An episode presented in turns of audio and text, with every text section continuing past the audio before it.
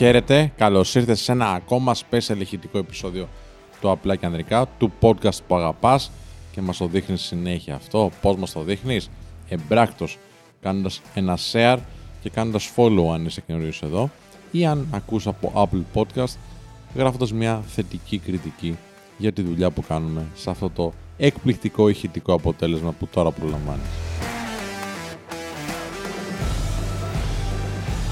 Σήμερα θέλω να συζητήσουμε για το τι ωραίο είναι να λες όχι καμιά φορά, αλλά και να ζητάς αυτό που πραγματικά θες. Σε μια κουβέντα που είχαμε τη Χριστιανά Θάνου, σε ένα προηγούμενο επεισόδιο του Απλά και Ανδρικά μπορείς να την ακούσεις όλη τη συζήτηση, θυμήθηκα ότι όταν ήμουν μικρός, μου ήταν πάρα πάρα πολύ δύσκολο να διεκδικήσω αυτό που θέλω. Από τα πιο απλά. Μου φέρνουν λάθος την παραγγελία και εγώ ντρεπόμουν να ζητήσω να την αλλάξω, να μην φέρω σε δύσκολη θέση το σερβιτόρο ή τον μάγειρα ή οποιονδήποτε. Μπορεί να μου φέρνουν το καφέ επειδή τον πίνω σκέτο, μπορεί να το φέρνουν με ζάχαρη και εγώ δεν ήθελα να δημιουργήσω πρόβλημα στο σερβιτόρο. Θεωρούσα ότι εκείνη τη στιγμή θα βάλω τα πράγματα σε μια διαφορετική τροχιά από την ομαλή που είναι ήδη. Από την ηρεμία που είμαστε εκείνη τη στιγμή στο τραπέζι, θα πάμε σε μια κατάσταση διαφορετική που θα έχει ένταση.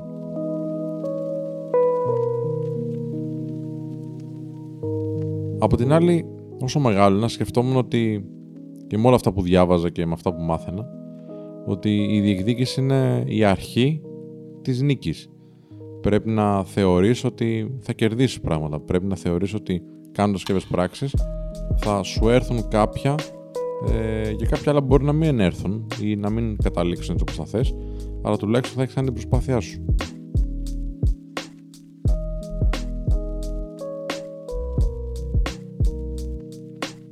Και σκεφτόμουν ότι πολλοί άνθρωποι είναι σε αυτήν την κατάσταση. Δεν μπαίνουν καν στη διαδικασία να διεκδικήσουν. Ο λόγος που συμβαίνει αυτό είναι γιατί μας μαθαίνουν από μικρούς να είμαστε σε μια πορεία η οποία λέει μην αλλάζεις τα πράγματα. Να είμαστε σε μια πορεία που δεν θα φέρνει εντάσεις. Να είμαστε καλά παιδιά. Να φερόμαστε όπως ο κόσμος περιμένει. Να φερόμαστε ευγενικά. Που είναι θετικά και σωστά ως έναν βαθμό. Και αυτοί οι άνθρωποι όμως που μας αδικούν ή οι καταστάσεις που μας φέρουν μπροστά μας συνθήκες ή πράγματα τα οποία δεν τα έχουμε ζητήσει ή δεν τα θέλουμε ή τα θέλαμε κάπως διαφορετικά. Αυτά δεν μας βγάζουν από μία ρότα, από μία ηρεμία, από μία πορεία που είχαμε στο μυαλό μας και μας φέρνουν σε μία ένταση, σε μία αναταραχή. Δεν μας αλλάζουν τα σχέδια. Είτε είναι στη ζωή σου, είτε είναι στις φιλίες σου, στις σχέσεις σου, είτε είναι σε οτιδήποτε έχεις στο μυαλό σου με ένα πολύ συγκεκριμένο τρόπο, το έχεις ζητήσει, το έχεις κάνει απολύτως κατανοητό σε όλες τις πλευρές και σου έρχεται με ένα διαφορετικό τρόπο, σε όλες αυτές τις περιπτώσεις πρέπει να αντιδράς, πρέπει να διεκδικείς, δεν πρέπει να υπομένεις για να μην φανείς κακός. Και δεν χρειάζεται να φανείς κακός, γιατί μπορείς με πολύ ευγενικό τρόπο να εκφράσεις τα θέλω σου, να εκφράσεις τις ανάγκες σου και να πεις ότι ξέρεις τι, δεν το είχα έτσι στο μυαλό μου, το είχα έτσι. Δεν το ζήτησα έτσι. Το θέλω διαφορετικό. Το θέλω ακριβώς όπως είχαμε συζητήσει, όπως είχαμε συμφωνήσει.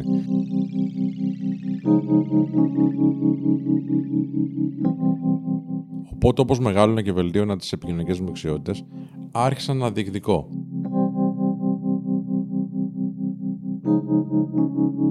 Μπορώ να καταλάβω ότι ένας εργαζόμενος πάνω στη φούρια της δουλειάς θα κάνει ένα ανθρώπινο λάθος όπως κάνουμε όλοι όσοι δουλεύουμε. Και αυτό μπορώ να το συγχωρήσω.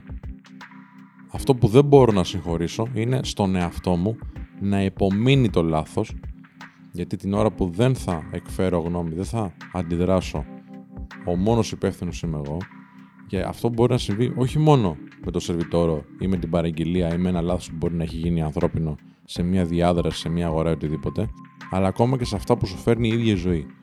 Την ώρα λοιπόν που δεν αντιδράς σε αυτά που σου φέρνει η ίδια ζωή, τότε ο μόνος υπεύθυνος είσαι εσύ. Όπως έχει πει και ο Τόνι Ρόμπινς, δεν έχει να κάνει με το τι σου σερβίρει η ζωή, φίλε. Έχει να κάνει με το πώς εσύ διαχειρίζεσαι αυτά που σου σερβίρει. Αν εσύ μένεις νοχελικό, τότε η ζωή και οι δυσκολίες της θα σε καταβάλουν. Οπότε όταν άρχισε να διεκδικώ, συνέβη κάτι μαγικό. Τα λάθη λιγόστευαν. Οι άνθρωποι που με είχαν αδικήσει λιγόστευαν. Ακόμα όμως κι αν γινόντουσαν κάποια λάθη, ή ένιωθα κάποια αδικία, δεν με ενοχλούσε το ίδιο πολύ όπως με πριν. Γιατί ήξερα ότι με την διεκδίκησή μου το μεγαλύτερο μέρος τους θα διορθωθεί.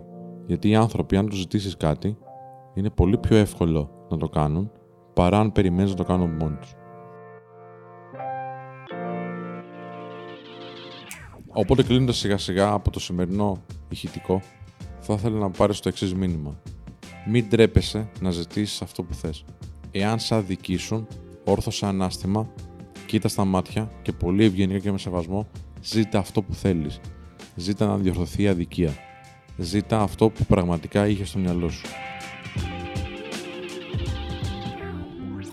Και αν δεν μπορεί να σου δοθεί, δεν πειράζει, τουλάχιστον εσύ θα ξέρεις ότι έκανες την προσπάθειά σου και θα διεκδικήσεις αυτό το πράγμα που ήθελες από κάποια άλλη πηγή.